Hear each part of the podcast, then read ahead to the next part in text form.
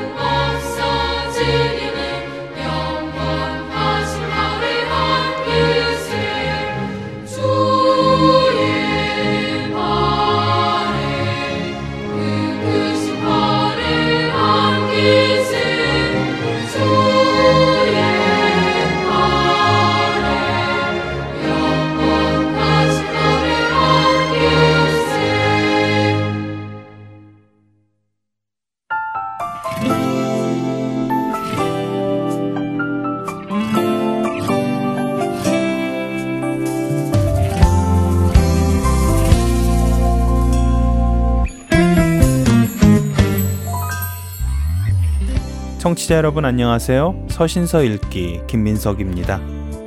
몇 주째 고린도 전설을 살펴보고 있습니다. 지난 시간에는 고린도 교회 안에 여러 파벌이 생기는 문제와 창녀들과의 성적 음행, 그리고 성도 간의 분쟁이 세상 법정으로까지 가게 된 이야기들을 나누었습니다. 또한 우상에게 바쳐진 고기를 먹는 것에 대한 이야기까지 나누었습니다. 오늘은 고린도전서 11장 이후에 나오는 주제들에 대해 알아보겠습니다.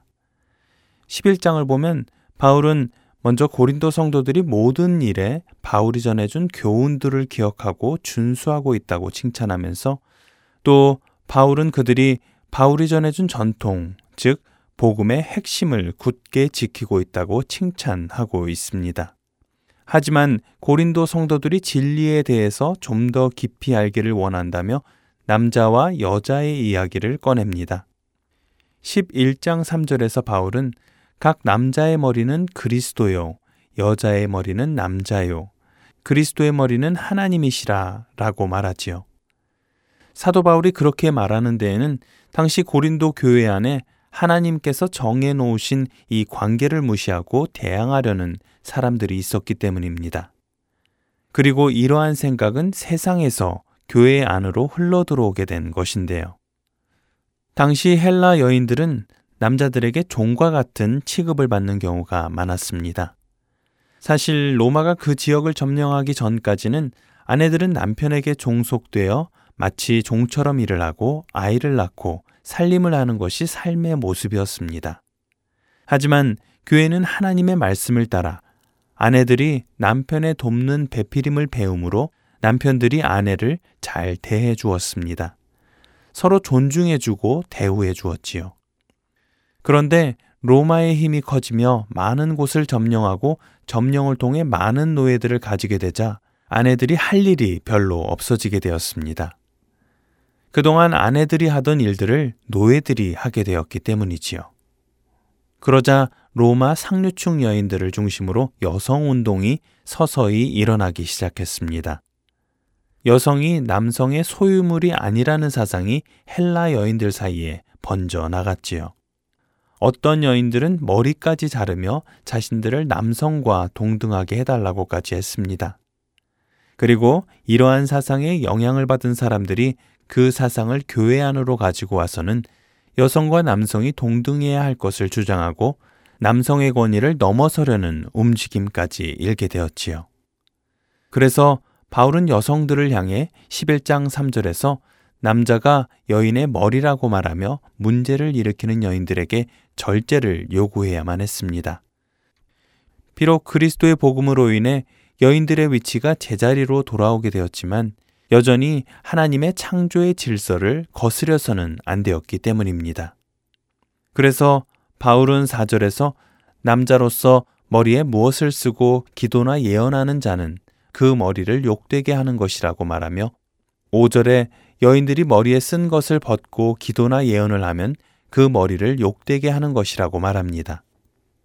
지금도 중동 지방의 여인들은 머리를 가리고 다니지만 당시에도 여인들은 자신의 머리를 남편 외에 다른 사람에게 보이는 것을 흉으로 여겼다고 하네요. 왜냐하면 여성의 아름다움은 자신의 남편에게만 보여주는 것이 당연하게 여겨졌기 때문이지요. 그래서 여성이 머리를 가리지 않고 다니는 것은 지금으로 치면 여성이 노출이 심한 옷을 입고 다니는 것과 마찬가지였다는 것입니다.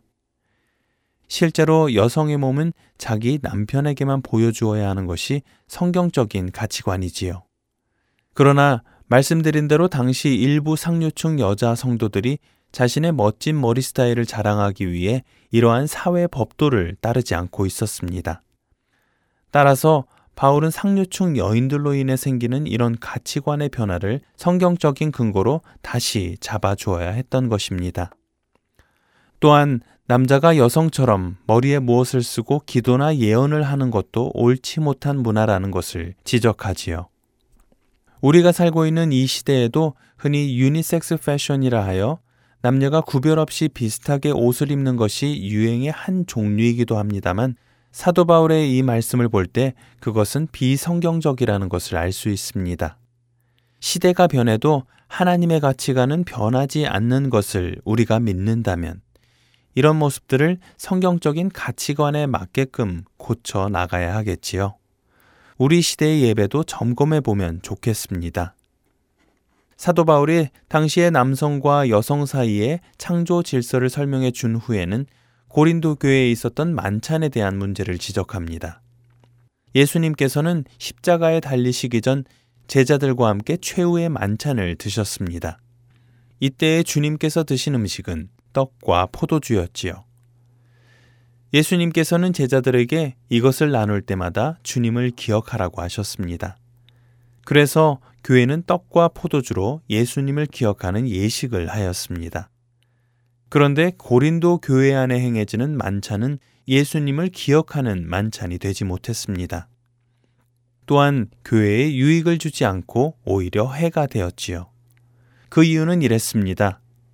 일부 삶의 여유가 있는 성도들이 교회에 일찍 모여서 늦게 오는 성도들을 전혀 배려하지 않고 음식을 거의 먹어버렸기 때문입니다. 심지어는 포도주를 너무 많이 마셔서 취해버리기까지 하였는데요. 그래서 늦게 온 성도들은 음식을 제대로 먹지 못하고 굶주려야 했고 만찬에 제대로 참여할 수 없었습니다. 당시 일찍 오는 성도들은 대부분이 부유한 사람들이었고 늦게 오는 성도들은 일을 해야 하는 가난한 성도들이 대부분이었습니다. 결국 이 만찬은 부자의 재력을 자랑하는 모임이 되었고 가난한 성도들은 그런 그들의 자랑으로 인해 실족하게 되었지요.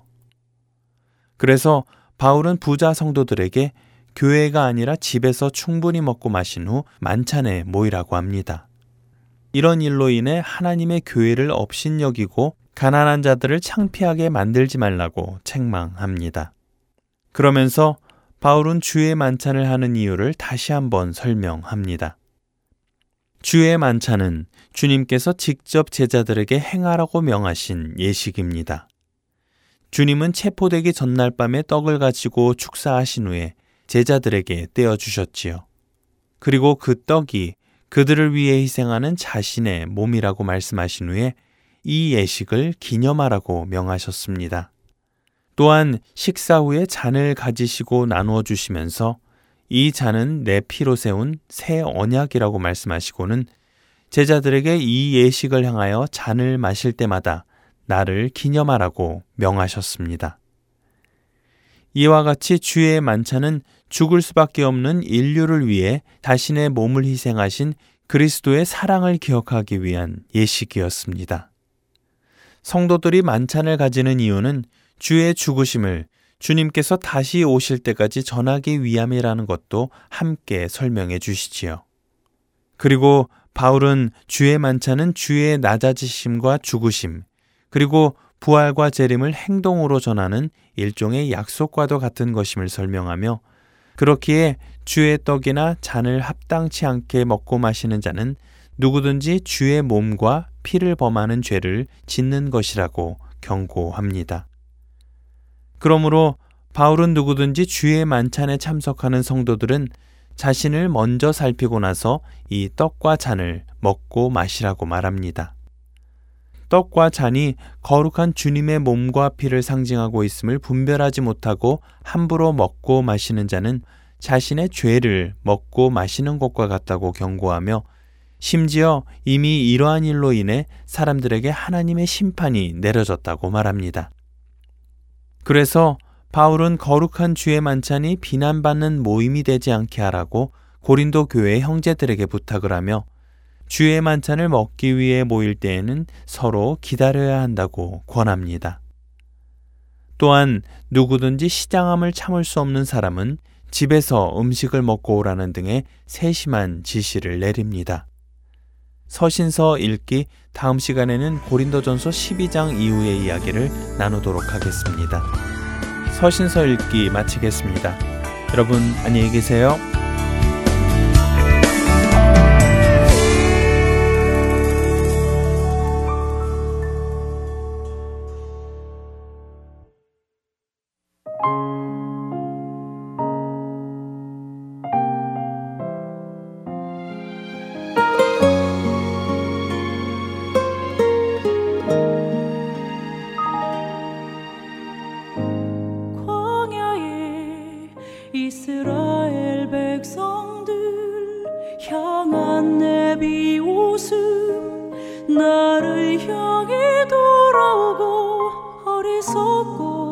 미련한 그 백성들 나의 모습과 같네. 찢기고 상한 나의 영혼을 끝까지 사랑한 아버지의 그네를 모습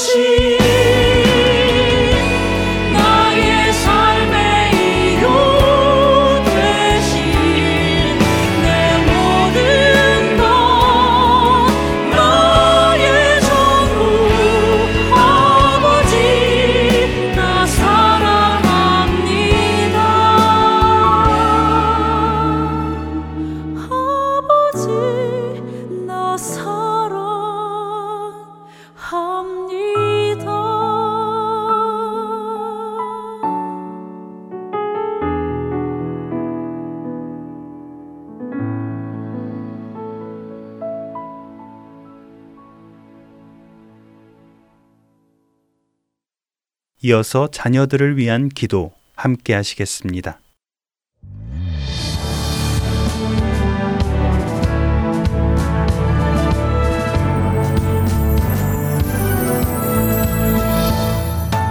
애청자 여러분 안녕하십니까? 자녀들을 위한 기도 시간의 데보라 조이입니다. 자녀들을 위한 기도 시간은 조 부모님들과 부모님들이 한 마음으로 사랑하는 우리의 자녀들과 손주들을 위해 함께 기도하는 시간입니다. 우리의 자녀들은 다음 세대를 이끌어갈 하나님의 일꾼들입니다. 예수 그리스도의 구원의 소식을 전할 귀한 영혼들입니다. 이들이 하나님의 뜻 안에서 자라나가도록 기도하는 것은 그들을 하나님께로부터 위탁받은 우리 부모님들이 마땅히 해야 할 일입니다. 이 시간을 통해 우리가 하나 되어 그들을 위해 쉬지 않고 기도하게 되기를 소망합니다. 자녀들을 위한 기도 시간은 기도하는 엄마들이라는 사역단체에서 사용하는 4단계 기도 방법을 통하여 진행됩니다. 첫 단계는 말씀을 통하여 하나님께 찬양을 드리고 두 번째 단계는 우리의 죄를 고백하며 세 번째 단계는 우리의 기도에 응답하시는 하나님께 감사드리는 단계를 거칩니다. 그리고 마지막으로 네 번째 단계에 가서 우리는 사랑하는 자녀들과 손주들을 위해 중보기도 할 것입니다. 먼저 첫 단계로 찬양의 시간을 갖겠습니다. 이 시간은 하나님 아버지를 성령의 말씀에 근거하여 우리의 입술로 찬양드리는 시간입니다. 히브리서 13장 15절은 그러므로 우리는 예수로 말미암아 항상 찬송의 제사를 하나님께 드리자. 이는 그 이름을 증언하는 입술의 열매니라 라고 말씀하십니다. 찬양은 하나님의 성품과 능력을 인식하고 선포하고 선언하며 증거하는 것이라는 말씀입니다. 우리가 진심으로 아버지께 찬양 드릴 때 하나님의 임재하심을 체험하며 보좌에 앉으시고 승리자 되시는 주님을 바라보게 됩니다. 찬양은 우리로 위에 계신 주님을 바라보게 합니다. 오늘은 하나님은 영광의 왕이시다. God is the King of Glory 라는 주제의 말씀을 통해 아버지를 찬양하는 시간을 갖기 원합니다. 하나님은 큰 권세와 지혜, 힘과 능력을 가지시고 나타내시는 분이십니다. 하나님의 말씀을 여러분과 나누겠습니다. 시편 24편 7절에서 10절까지 말씀입니다. 문들아 너희 머리를 들지어다. 영원한 문들아 들릴지어다. 영광의 왕이 들어가시리로다. 영광의 왕이 누구시냐? 강하고 능한 여호와시요 전쟁에 능한 여호와시로다. 문들아 너희 머리를 들지어다. 영원한 문들아 들릴지어다. 영광의 왕이 들어가시리로다. 영광의 왕이 누구시냐? 만군의 여호와께서 곧 영광의 왕이시로다. 셀라. 이번에는 골로새서 3장 1절에서 4절까지 말씀입니다. 그러므로 너희가 그리스도와 함께 다시 살리심을 받았으면 위의 것을 찾으라. 거기는 그리스도께서 하나님 우편에 앉아 계시느니라. 위의 것을 생각하고 땅의 것을 생각하지 말라. 이는 너희가 죽었고 너희 생명이 그리스도와 함께 하나님 안에 감추어졌음이라. 우리 생명이신 그리스도께서 나타나실 그때에 너희도 그와 함께 영광 중에 나타나리라. 한 구절 더 보겠습니다. 골로새서 3장 12절에서 15절까지 말씀입니다. 그러므로 너희는 하나님이 택하사 거룩하고 사랑받는 자처럼 긍휼과 자비와 겸손과 온유와 오래 참음을 옷 입고 누가 누구에게 불만이 있거든 서로 용납하여 피차 용서하되 주께서 너희를 용서하신 것 같이 너희도 그리하고 이 모든 것 위에 사랑을 더하라. 이는 온전하게 매는 띠니라. 그리스도의 평강이 너희 마음을 주장하게 하라. 너희는 평강을 위하여 한 몸으로 부르심을 받았나니 너희는 또한 감사하는 자가 되라. 이 말씀들을 마음에 묵상하시면서 기도로 하나님을 찬양하는 시간을 갖겠습니다.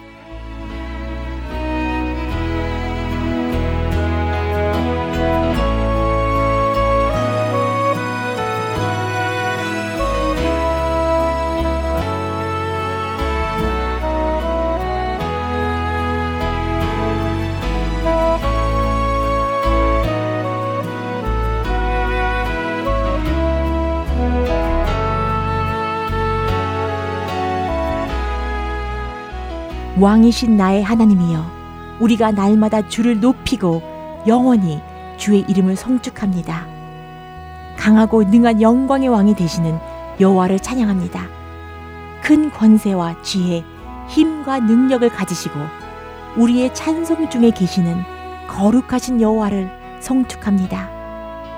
여호와여 주의 이름이 온 땅에 어찌 그리 아름다운지요. 주의 영광이 하늘을 덮었나이다. 우리 하나님이여, 우리가 주께 감사하오며 주의 위대하시고 영화로운 이름을 찬양합니다. 우리가 주의 크신 은혜를 기념하여 말하며 주의 의를 높이 찬양합니다. 영원히 계시는 여호와 하나님, 대대로 주께서 행하시는 일을 크게 찬양하며 주의 능한 일을 우리가 선포합니다. 두 번째 단계는 고백 기도의 시간입니다. 예수님께서 십자가에서 피 흘리심으로 우리의 과거, 현재, 그리고 미래의 모든 죄가 다 용서되었습니다. 요한일서 1장 9절 말씀에 만일 우리가 우리 죄를 자백하면 그는 미쁘시고 의로우사 우리 죄를 사하시며 우리를 모든 불의에서 깨끗하게 하실 것이요라고 약속하셨습니다. 이 말씀을 생각하시면서 여러분의 삶 속에 하나님을 기쁘시게 해드리지 못한 죄를 조용히 고백하고 회개하는 시간을 갖겠습니다.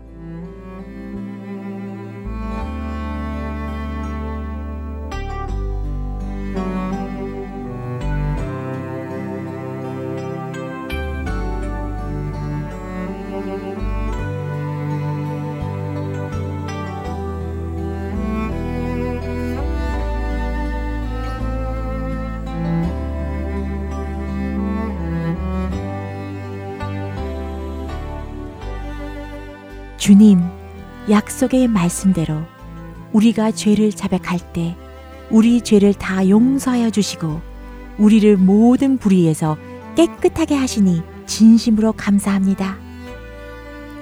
예수 그리스도께서 십자가에서 피 흘리심으로 우리의 모든 죄값을 완전히 지불해 주셨고 믿음으로 주님을 마음의 구주로 영접한 우리들을 의롭다고 보시는 아버지의 놀라운 은혜를 높이 찬양하며 감사합니다. 성령님께서 우리를 충만하게 채우시고 다스리셔서 우리가 정결하고 아버지께서 기뻐하시는 삶을 살 수 있도록 축복하여 주옵소서. 세 번째 단계는 감사 기도의 시간입니다. 이 시간은 하나님께서 우리의 삶 속에 행하신 일에 초점을 맞추고 우리의 고마운 마음을 아버지께 올려드리는 시간입니다. 시편 50편 23절에 감사로 제사를 드리는 자가 나를 영어롭게 하나니 그의 행위를 옳게 하는 자에게 내가 하나님의 구원을 보이리라 라고 말씀하셨어요. 이 말씀처럼 우리가 아버지께 범사에 감사드리는 삶을 살 때 하나님을 영화롭게 해드립니다. 그리고 여러분들이 잘 아시는 빌립보서 4장 6절에서 7절 말씀에 우리가 모든 일에 기도와 간구로 우리의 구할 것을 감사함으로 하나님께 아뢰일 때 모든 지각에 뛰어난 하나님의 평강이 우리의 마음과 생각을 지키신다고 약속하셨죠. 지금 이 시간에는 이 말씀들을 생각하시면서 주님께 감사 기도하는 시간을 갖겠습니다.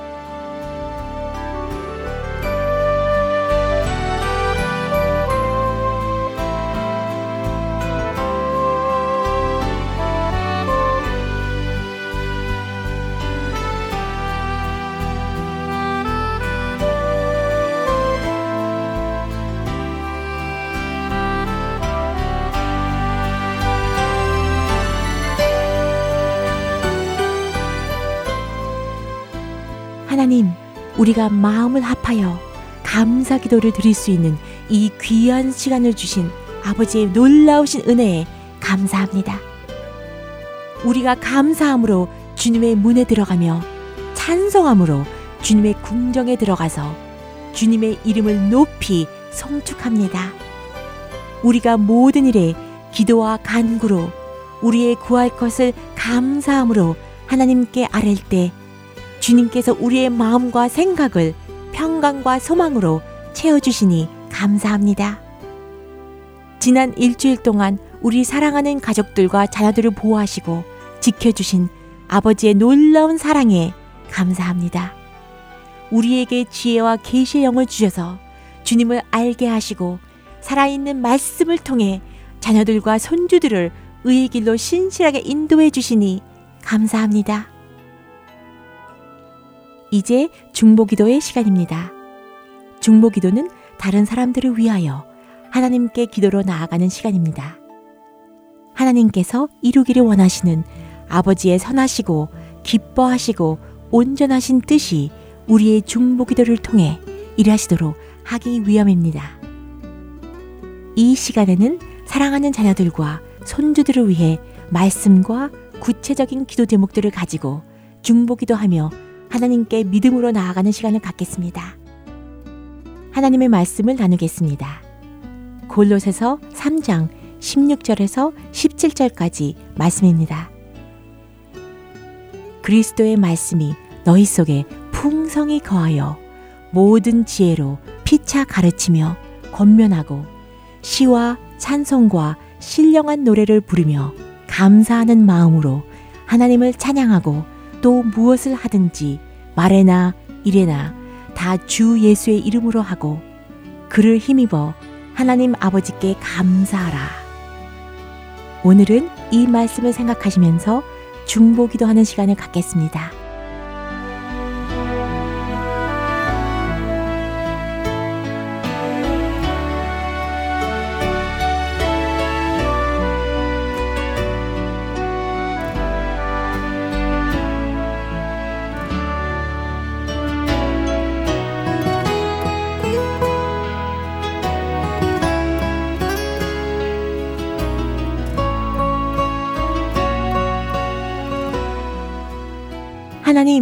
우리 자녀들과 손주들이 예수님을 구주로 영접하고 삶의 성령님이 지배하셔서 성령의 열매가 풍성하게 맺히도록 축복하여 주세요.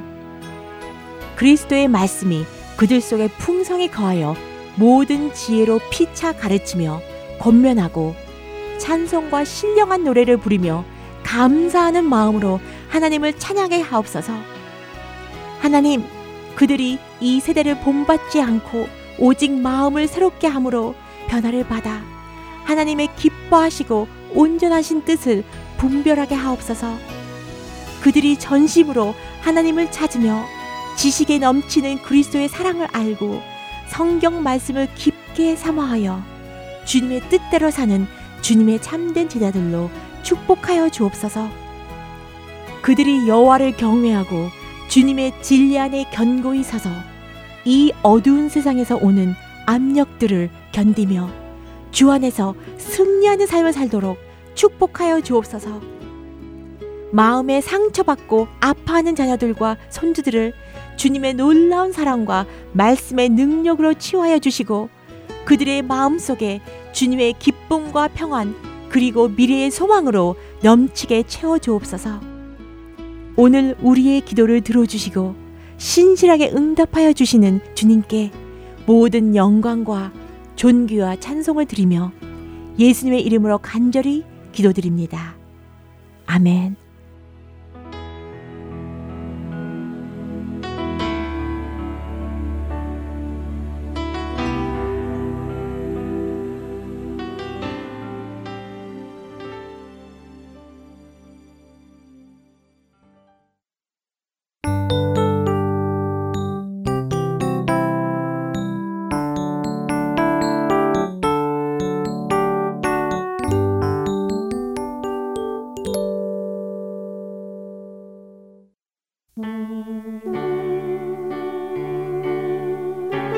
나는 소리요 빈들에서 외치는 소리요.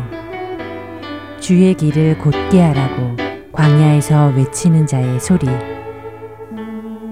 할텐서울 복음선교회에서는 복음 사역에 함께 동참하실 분을 찾습니다. 봉사로, 기도로, 후원으로 예수님을 전하고 생명을 구하는 일에 동참하실 분들은 전화번호 602-866-8999로 연락 주시기 바랍니다.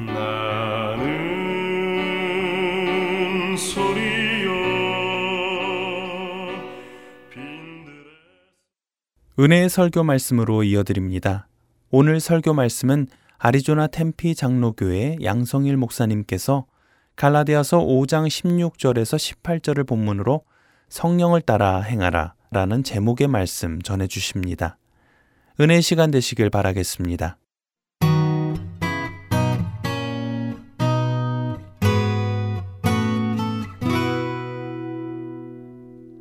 하나님의 말씀 갈라디아서 5장 16절부터 18절의 말씀을 읽습니다. 내가 이르노니 너희는 성령을 따라 행하라 그리하면 육체의 욕심을 이루지 아니하리라. 육체의 소욕은 성령을 거스르고 성령은 육체를 거스르나니 이 둘이 서로 대적하므로 너희가 원하는 것을 하지 못하게 하려 함이니라. 너희가 만일 성령의 인도하시는 바가 되면 율법 아래 있지 아니하리라. 아멘. 아, 사도 바울의 은혜의 복음에 나타난 것처럼 율법의 행위 또 노력이 우리의 노력이 아니라 오직 은혜로 오직 믿음으로 하나님 앞에 우리가 나아갈 수 있는 것이고 구원 얻는 것이다라고 한다고 하면 아, 유대주의자들이 그 은혜의 복음을 반박하는 아, 그러한 일이 있었습니다. 사람들이 어, 이렇게 믿으면 굉장히 위험천만한 일이라는 것이죠. 자유를 얻었다고 하면서 모든 죄가 다 용서함을 받았다고 하면서 그렇기 때문에 이제는 얼마든지 그렇다고 하면 죄를 지어도 상관없고 또 앞으로 지을 죄도 양서받으니까 우리가 어떻게든지 어떻게 살아도 상관이 없는 것이 아니냐. 자기가 살고 싶은 대로 살고 또 율법도 효력이 없다고 하면 아, 사람들은 결국 다 방종하게 되고 말 것이다라는 것이 유대주의자들의 공격이었습니다. 은혜의 복음을 우리가 잘못 이해하면 이런 결론이 나올 수 있습니다. 우리가 은혜 가운데 거한다고 하면서 믿음으로 산다고 하면서 그 자유를 잘못 오해할까봐 아, 사도 바울이 분명하게 선언합니다. 우리가 지난주에 보았던 갈라디서 5장 13절부터 15절의 말씀을 다시 읽어보면 형제들아 너희가 자유를 위하여 부르심을 입었으나 그러나 그 자유로 육체의 기회를 삼지 말고 오직 사랑으로 서로 종노릇하라. 온 율법은 내 이웃 사랑하기를 내 자신같이 하라 하신 한 말씀에서 이루어졌나니 만일 서로 물고 먹으면 피차 멸망할까 조심하라고 말씀합니다. 사도 바울이 말하는 자유는 분명히 하나님도 필요 없고 예, 율법도 필요 없고 어, 내 자신만 위해 산다는 그런 이야기가 절대로 아닙니다. 이것은 아직도 우리가 죄의 종으로 사는 것이라 말씀을 드렸죠. 우리가 전에는 죄의 종이 되어서 참 나만 아는 이기적인 그런 삶을 살, 살고 왔었는데 아, 바로 이러한 종 노릇에서 죄의 종 노릇하는 것에서 이제 은혜 가운데 들어와서 하나님의 말씀으로 우리가 또 하나님의 은혜로 우리가 믿음으로 새롭게 되었다고 하면 이제는 그 자유, 죄의 노임을 받은 그 자유를 가지고 서로 사랑으로 종노릇하는 것이 진정한 자유다라고 우리에게 가르쳐 주었습니다. 하나님을 사랑하기 때문에 또 이웃을 사랑하기 때문에 우리는 서로 종로로 탈 수 있다는 것입니다. 그리고 이것이 우리가 진정한 자유를 누리는 것이다. 죄에서 자유를 누리는 것이다. 라고 말씀합니다. 그리고 또한 우리가 전에는 죄의 종로로 탈 때에는 전혀 할 수 없었던 그런 일들을 이제는 새롭게 감당할 수 있는 능력이 우리에게 주어진다라고 우리에게 말씀해 줍니다. 하나님께서 우리를 부르신 거룩한 삶을 살아가는 그 능력, 그것은 율법에서 오는 것이 아니라 바로 우리 안에 거하시는 성령에서 온다라고 하는 말씀이 오늘 이 갈라디아서 5장 16절의 말씀입니다. 갈라디아서 5장 16절 말씀을 보니까 내가 이르노니 너희는 성령을 따라 행하라. 그리하면 육체 욕심을 이루지 아니하리라고 분명히 선언합니다. 우리가 예수님을 믿는 그 순간부터 우리 믿는 사람 한 사람 한 사람 안에는 성령께서 거하십니다. 우리가 로마서 8장 9절 말씀을 우리 같이 한번 읽어봅니다. 만일 너희 속에 하나님의 영이 거하시면 너희가 육신에 있지 아니하고 영에 있나니 누구든지 그리스도의 영이 없으면 그리스도의 사람이 아니라 그랬습니다. 성령께서 우리에게 찾아오셔서 어, 죄로 죽어 있던 우리들을 아, 다시 살려주시고 우리들을 그리스도 안에 있는 새로운 피조물로 또한 만드셨습니다. 그래서 고린도후서 5장 17절에 그런즉 누구든지 그리스도 안에 있으면 무엇이 되었어요? 새로운 피조물이 되었습니다. 이전 것은 다 지나갔고 이제 새 것이 되었다고 말씀합니다. 그래서 우리가 이제 그리스도 안에서 새로운 피조물이 되었는데 성령이 우리 안에 거하시는데 그래서 이제부터는 우리가 아무런 죄도 짓지 않고 항상 거룩하게 살 수 있다라고 한다면 얼마나 좋겠습니까? 예. 그래 얼마나 참 복이 될까요? 그런데 우리가 갈라디아서 5장 15절 16절을 보면은요. 지금 우리가 좀이 죄에서 죄에 종살이 하던 사람들의 노임을 받은 우리들에게 하시는 말씀 가운데서 15절과 16절 같이 연결해서 읽어 보면 이런 말씀이 우리가 이렇게 이해가 되겠죠.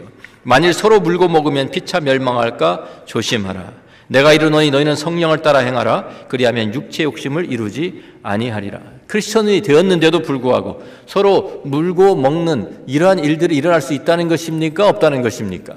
일어날 수 있다는 것입니다. 육체 욕심을 따라 살 수 있는 가능성이 있다는 것입니까? 없다는 것입니까? 있다는 것입니다. 우리가 오늘 이 말씀 가운데서 우리가 크리스천으로 우리가 예수 그리스도를 영접하고 성령이 우리 안에 거하시지만 우리 안에 있는 내적인 갈등에 대해서 오늘 본문 말씀이 우리에게 설명해 주고 있습니다. 자, 여기에 육체라는 말이 나옵니다. 이 육체라는 단어는 헬라어로 몸과 육체를 가리키는 이 단어가 두 가지가 있습니다. 두 가지가 있는데 하나는 소마라는 단어고요. 다른 하나는 sarx라는 단어를 씁니다. 자, 우리가 소마라는 단어가 쓸 때가 돼 있고 sarx라는 단어가 성경에 나오기도 하는데 두 가지의 의미를 조금 분리해서 쓰고 있습니다. 고린도전서 12장 12절 말씀을 보면 여기에 몸은 하나인데 많은 지체가 있고 몸의 지체가 많으나 한 몸인과 같이 그리스도도 그러하니라. 그래서 여기에 그리스도의 몸된 교회를 설명할 때 우리가 이제 한 몸 안에 지체가 여러 지체가 있는 것처럼 우리 많은 그리스도인들이 교회 안에서 한 몸을 이루었다라는 이 말씀이 고린도 12장 12절에 나옵니다. 근데 여기에 나오는 몸이라고 하는 것은 소마라는 단어를 썼습니다. 소마라는 단어를 썼고요. 또 로마서 12장 1절에서도 우리가 잘 아는 말씀이 있죠. 한번 읽어봅니다. 로마 12장 1절. 그러므로 형제들아 내가 하나님의 모든 자비하심으로 너희를 권하노니 너희 몸을 하나님이 기뻐하시는 거룩한 산 제물로 드리라. 이는 너희가 드릴 영적 예배니라 그랬어요. 우리의 몸을 하나님이 기뻐하신 거룩한 산 제물로 드리라고 하셨는데 자 여기에서 이 몸 이것도 역시 소마라는 단어를 씁니다. 우리의 몸은 사실 중립적이죠. 우리 하나의 우리는 이 몸은 도구일 뿐입니다. 우리는 이 몸을 하나님의 영광을 위해서 드릴 수도 있고 우리의 몸이 사용될 수도 있고 우리는 우리의 몸이 죄의 도구로 사용될 수도 있는 것입니다. 자, 그런데 이거 소마와는 달리 오늘 본문에서 사용된 육체라는 단어는 헬라어로 sarx라는 단어를 사용했습니다. 이 sarx라는 단어는요, 약간 이 부정적인 의미가 더 많습니다. 그래서 이 단어는 신학적인 용어로 우리가 몸이라는 말을 쓸 때도 그런 의미로 쓸 때도 있지만 이 단어는요 신학적인 용어로 그 의미가 부여돼서 쓸 때는 우리 안에 있는 죄성을 가리키는 단어로 이 육체라 sarx라는 단어를 사용합니다. 그래서 우리가 태어날 때부터 이 죄성을 우리가 가지고 태어납니다. 죄성, 우리 죄의 성품을 가지고 태어난다는 말이죠. 우리 첫 조상인 아담과 하와가 하나님의 뜻을 거슬려서 죄를 짓게 됩니다. 자기 자신들이 하나님과 같이 되고 싶다라는 그 마음을 품게 되고 교만해져서 내가 나의 삶의 주인이 되겠다라는 그 순간부터 하나님을 대적하게 되고 그 순간부터 죄성이 우리 안에서 시작이 되었습니다. 그때부터 아담과 하와의 자손으로 태어난 모든 사람들에게는 이 죄의 성품이 유전이 됩니다.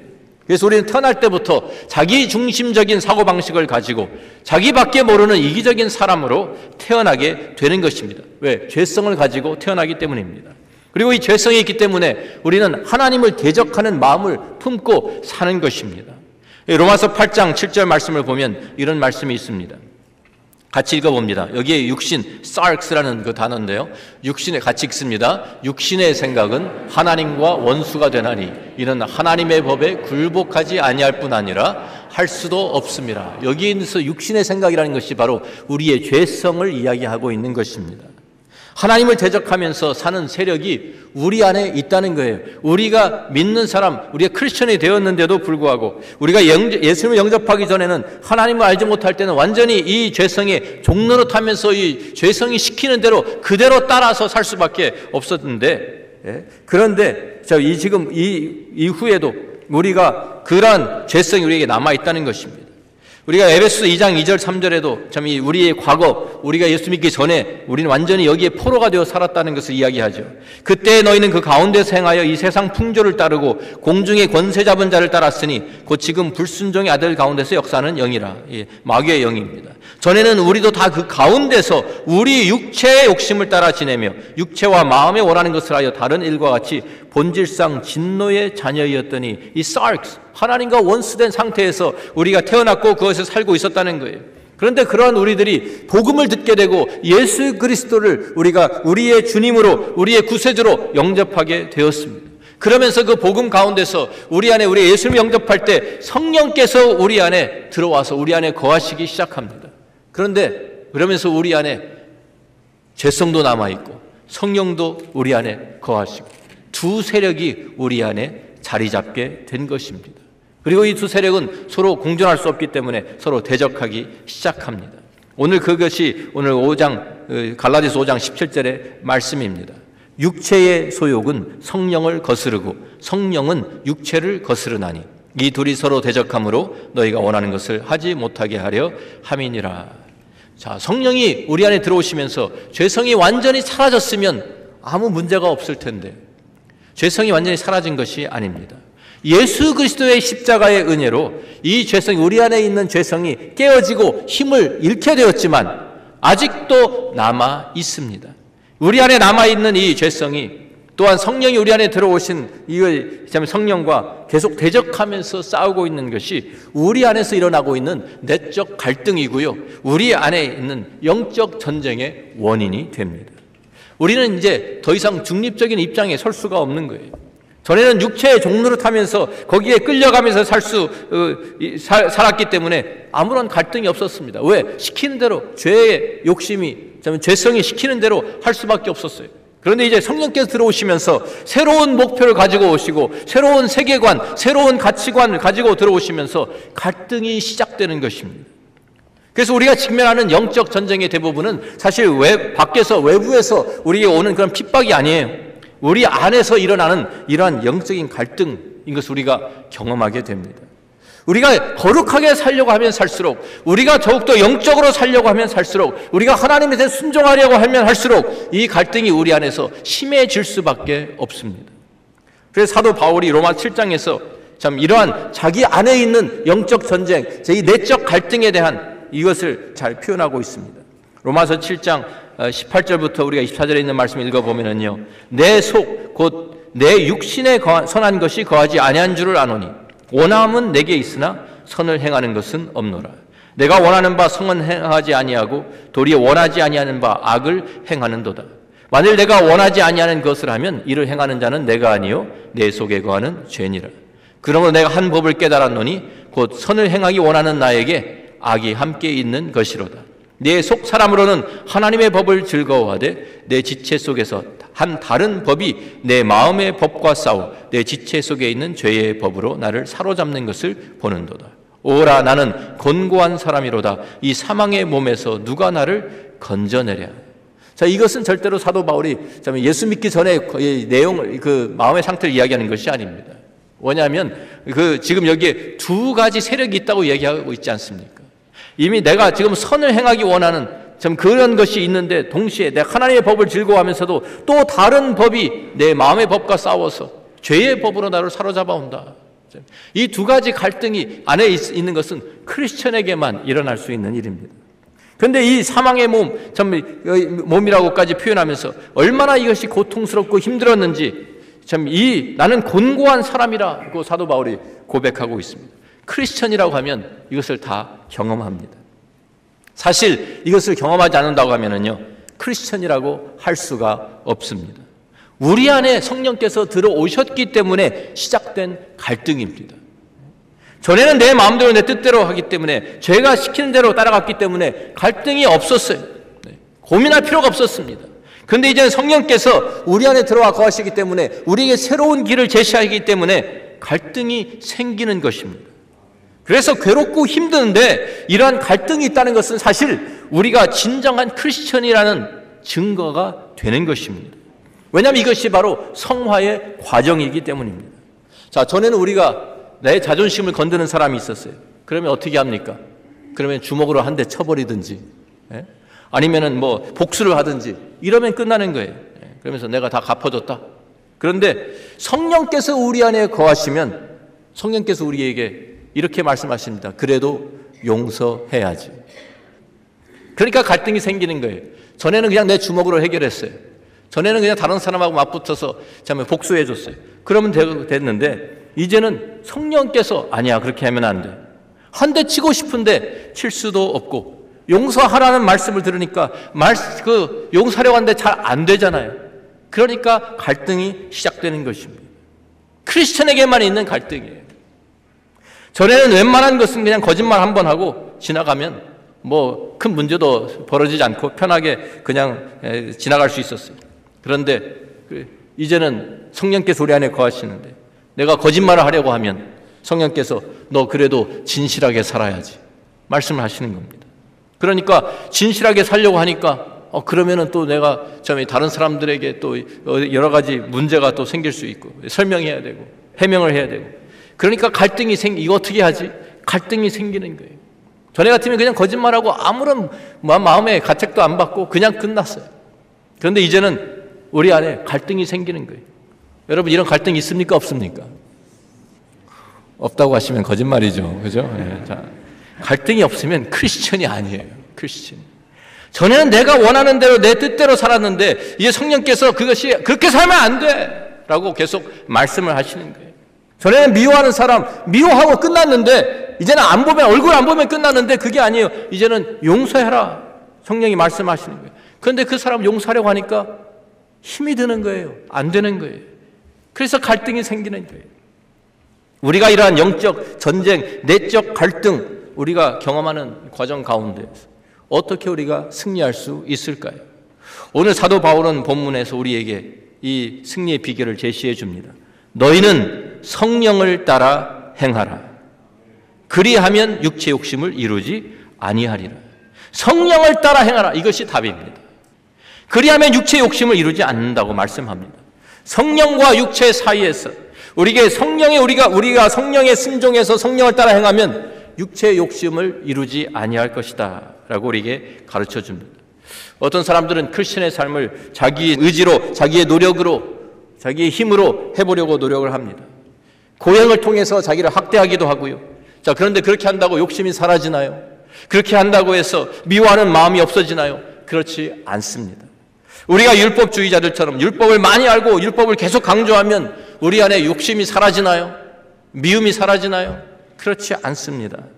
하나님의 말씀인 성경이 우리에게 증거하는 유일한 방법은 우리가 우리의 모든 의지를 우리의 삶을 성령께 의탁하고 순종하는 것밖에는 없다라고 우리에게 말씀해 줍니다. 우리가 하나님의 법에 순종하고 살아가는 그 능력이 필요한데 지난번에도 지난주에도 말씀드렸죠. 우리가 모르는 것이 아니에요. 행할 수 있는 능력이 없는 거예요. 그래서 능력이 있어야 되는데 우리 안에 거하시는 성령께서 바로 그 능력과 힘을 우리에게 공급해 주신다는 말입니다. 우리 안에 들어오신 성령은 그냥 우리에게 율법적인 조항을 계속 그냥 되새겨 주시는 그런 분이 아닙니다. 순간순간 우리를 인도해 주시고 우리에게 힘을 주시고 능력을 주셔서 우리를 이끌어 가시는 인격체로 우리에게 오신 것입니다. 예레미야 선지자는 새 언약을 이야기하면서 그래서 새 언약과 옛 언약의 차이점을 우리에게 말씀해 줍니다. 예레미야 31장 31절 34절 말씀을 보니까 여호와의 말씀이니라. 보라 날이 이르리니 내가 이스라엘 집과 유다 집에 새 언약을 맺으리라. 이 언약은 내가 그들의 조상들의 손을 잡고 애굽 땅에서 인도하여 내던 날에 맺은 것과 같지 아니할 것은 내가 그들의 남편이 되었어도 그들이 내 언약을 깨뜨렸음이라 여호와의 말씀이니라. 무슨 이 언약은 모세를 통해서 온 언약이죠 이 옛 언약, 참 하나님께서 이스라엘 백성들을 모세를 통해 구원해 내시고 신의 산에서 참 그 돌에다가 신의 산에서 돌에다가 하나님께서 친히 기록해 주셨어요. 그런데 그 언약을 받고 있는 그 순간에 이미 그 언약이 깨졌어요. 왜? 밑에서 아래에서 백성들이 금송아지 섬기면서 우상 섬기면서 그 언약이 깨트려졌잖아요. 돌에 새긴 그 계명 아무런 영향을 주지를 못했어요. 이스라엘 백성들에게. 그런데 하나님께서 예레미야 선지자를 통해서 다시 다른 날을 이야기합니다. 그날 후에 예, 어떤 한 날이 올 것인데 그날 후에 내가 이스라엘 집과 맺을 언약은 이러하니 곧 내가 나의 법을 그들의 속에 두며 그들의 마음에 기록하여 나는 그들의 하나님이 되고 그들은 내 백성이 될 것이라 여호와의 말씀이니라. 그들이 다시는 각기 이웃과 형제를 가리켜 이르기를 너는 여호와를 알라 하지 아니하리니 이는 작은 자로부터 큰 자까지 다 나를 알기 때문이라. 내가 그들의 악행을 사하고 다시는 그 죄를 기억하지 아니하리라. 여호와의 말씀이니라. 새 언약과 옛 언약의 차이가 무엇이에요? 하나는 돌에 새겨졌고 또 다른 거 돌판에 새겨졌고 하나는 이 새 언약은 우리의 마음에 기록되었고 성령께서 우리 안에 들어오시면서 이제는 그 말씀을 순종하고 그 말씀을 행할 수 있는 능력을 우리에게 주신 것입니다. 성령께서 우리 안에 들어오셔서 이제 성령의 법이 우리를 이끌어가고 계시기 때문에 하나님의 말씀이 우리 안에서 살아서 역사하고 있기 때문에 우리를 순간순간 우리가 하나님 앞에 순종할 수 있도록 우리를 도우시면서 살고 우리에게 살수 있도록 해 주시는 바로 이것이 새 언약입니다. 그래서 오늘 본문에서도 이렇게 선언하고 있, 는 것입니다. 갈라디아서 5장 18절 말씀 보니까 너희가 만일 성령의 인도하시는 바가 되면 율법 아래에 있지 아니하리라. 새 언약 가운데 있는 사람은 더 이상 옛 언약에 무역돼서 사는 것이 아니라는 것이죠. 자, 그런데 중요한 것이 이것입니다. 오늘 16절로 다시 돌아가서 너희는 성령을 따라 행하라 그랬어요. 우리가 순간순간 매일매일 우리를 직접 인도, 인격적으로 인도해 가시는 성령에게 순종하고 그 성령을 따라서 행해야 된다라고 여기에 말씀하고 있습니다. 성령을 따라 행하라, 성령을 따라 살아라. 이 동사는요, 행하라는 이 동사는 이 헬라어로 현재 진행형입니다. 현재 진행형이라는 말은 이 헬라에서 현재 진행형은 계속해서 반복해서라는 그러한 뜻이 있습니다. 그러니까 한 번만 하는 것이 아니에요. 한 번 순종하고 끝나는 것이 아닙니다. 계속해서 반복해서 성령을 따라 살아가야 된다라고 우리에게 말씀해 주시는 것입니다. 우리가 요즘에 GPS를 많이 씁니다. 한국에서는 내비게이션이라고 하죠. 우리가 여행하면서 특히 낯선 곳에 가면 참 이 GPS 도움을 많이 받습니다. 우리가 GPS의 목적지를 우리가 참 이거 주소를 쳐 넣으면 어떻게 가야 빨리 가고 어떻게 예, 참 우리가 갈 수 있는지 지도만 그려주는 것이 아니잖아요. 지도만 그려주는 것이 아니라 계속해서 우리에게 알려주죠. 어떻게 가라고. 오른쪽으로 붙어야 된다. 그래도 0.5마일 앞에서는 예, 저기 이제는 나갈 준비를 해라. 하위에서 어느 엑시스로 나가고 거기서는 왼쪽으로 돌고 오른쪽으로 돌고 친절하게 그때 그때마다 인도해 주잖아요. 그렇게 했는데 그런데 그것을 무시해 버리고 그냥 지나치면 뭐라고 합니까? recalculate 그리고서 다시 또 우리에게 다시 새로운 길을 또 제시해서 다시 돌아가라고 우리에게 알려줍니다.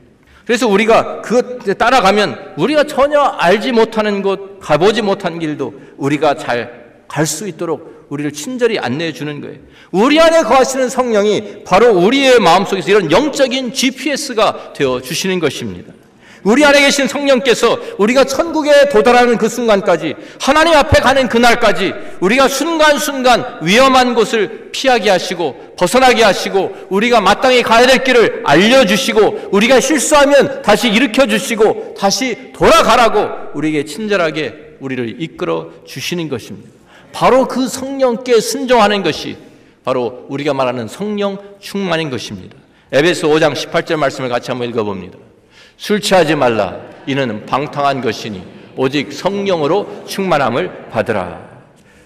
성령의 충만이 바로 이거예요. 그 성령께 순종하며 사는 우리가 성령께 순종하는 삶, 순간순간 이것이 그냥 한 번 순종하고 끝나는 것이 아니에요. 매 순간순간마다 계속해서 반복해서 우리가 성령을 따라서 행하는 것이 바로 그것이 우리가 참 하나님 앞에서 우리가 성화되는 과정을 우리가 살아가는 우리의 삶이라는 것이죠.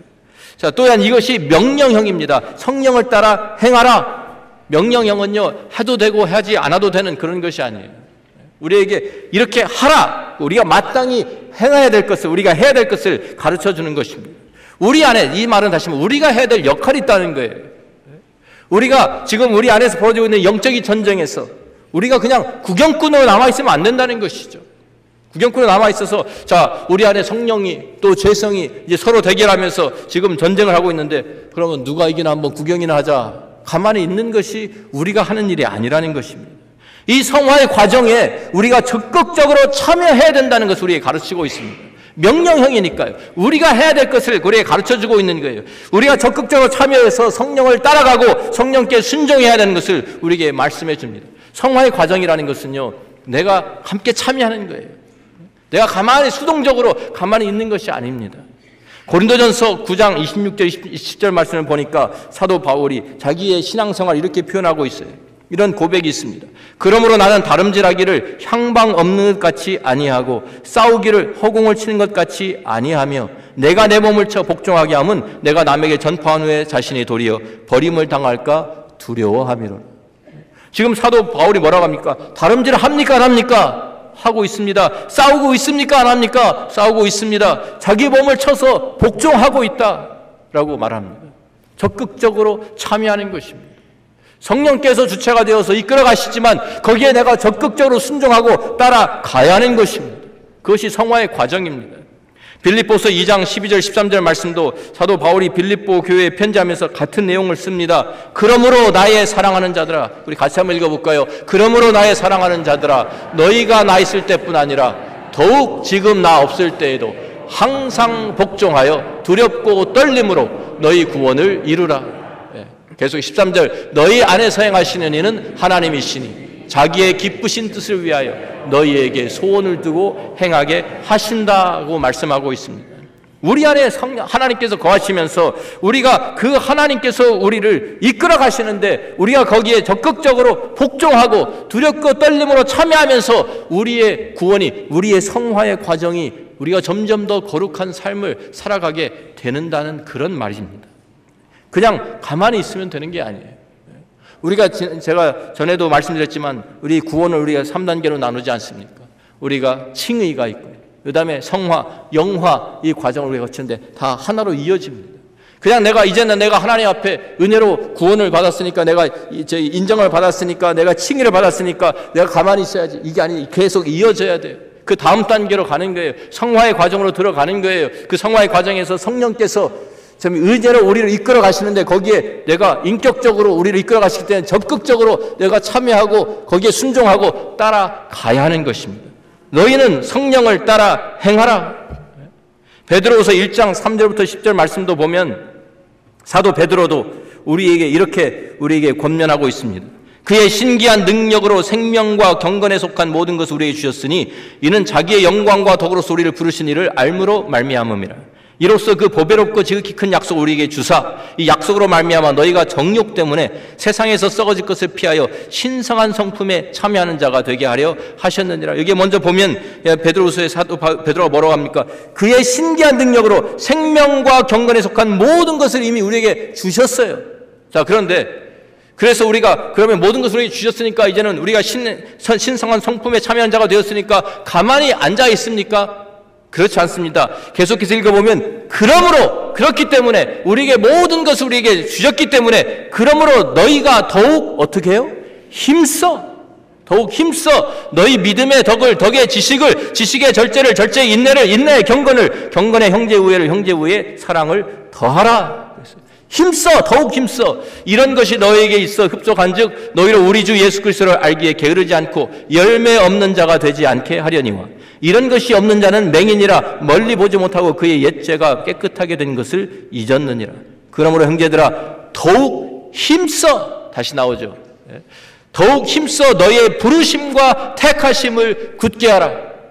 너희가 정말 칭이 이것을 그 은혜를 경험했다고 하면 이제는 그 부르심과 택하심 우리의 성화의 과정에서 우리 함께 참여하면서 더욱 힘써서 그것을 굳게 하라고 우리에게 말씀해 줍니다. 너희가 이것 행한즉 언제든지 실족하지 아니하리라. 그렇습니다. 어떠한 인디언 추장 하나가 선교사를 통해서 예수를 믿고 났습니다. 예수를 믿고 나니까 갈등이 생겼어요, 그 마음에. 그래서 갈등이 생겨서 선교사를 찾아와서 상담을 합니다. 그리고 이렇게 얘기를 했대요. 그래서 자기가 그냥 아는 대로 자기 뭐 성경을 많이 아는 것이 아니니까요. 자기 경험한 것을 그냥 얘기하는 거예요. 내 안에 검은 개와 하얀 개가 싸우고 있습니다. 그러니까 선교사가 무슨 뜻인지 금방 알아듣고 다시 그 추장한테 물어봤어요. 어, 누가 이깁니까? 그러니까 주, 추장이 하는 말이 어떤 때는 하얀 개가 이기고 어떤 때는 검은 개가 이깁니다. 그래서 또 선교사 다시 물어봅니다. 그러면 언제 하얀 개가 이기고 언제 검은 개가 이기나요? 그러니까 인디언 추장이 이렇게 대답을 했어요. 내가 먹이를 주는 개가 이깁니다. 자기 안에 두 세력이 있는데 내가 먹이를 주는 세력이 힘을 얻어서 이긴다는 거예요. 얼마나 정확한 표현입니까? 다시 말해서 우리가 성령에 순종하고 하나님의 말씀을 읽고 그 말씀이 우리 안에서 살아 움직이면 성령께서 우리를 장악하시게 될 것이고요. 우리가 계속해서 육체의 욕심을 따라서 참 거기에 육체의 욕심에 우리가 따라가고 그 유혹과 우리가 그 여러 가지 죄악에 계속 우리들이 휩쓸려 간다고 하면 우리는 죄의 세력에 넘어지고 말 것입니다. 우리는 이 우리 안에 일어나는 이 영적인 갈등을 피할 수는 없습니다.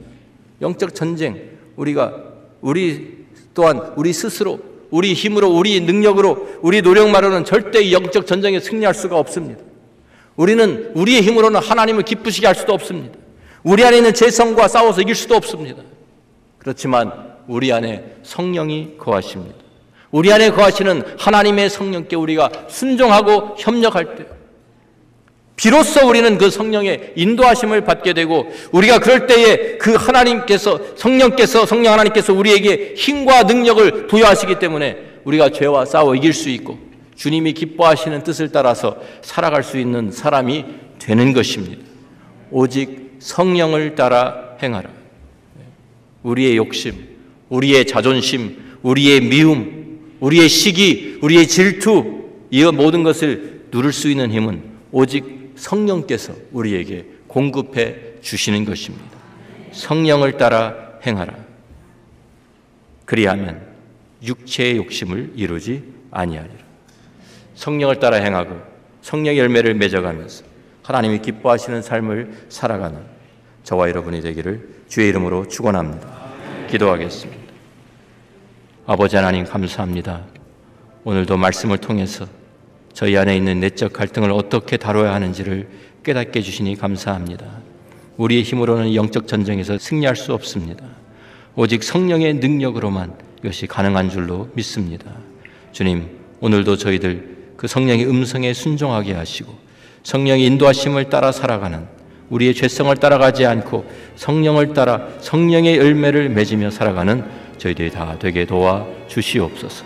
예수님 귀하신 이름으로 기도합니다. 아멘.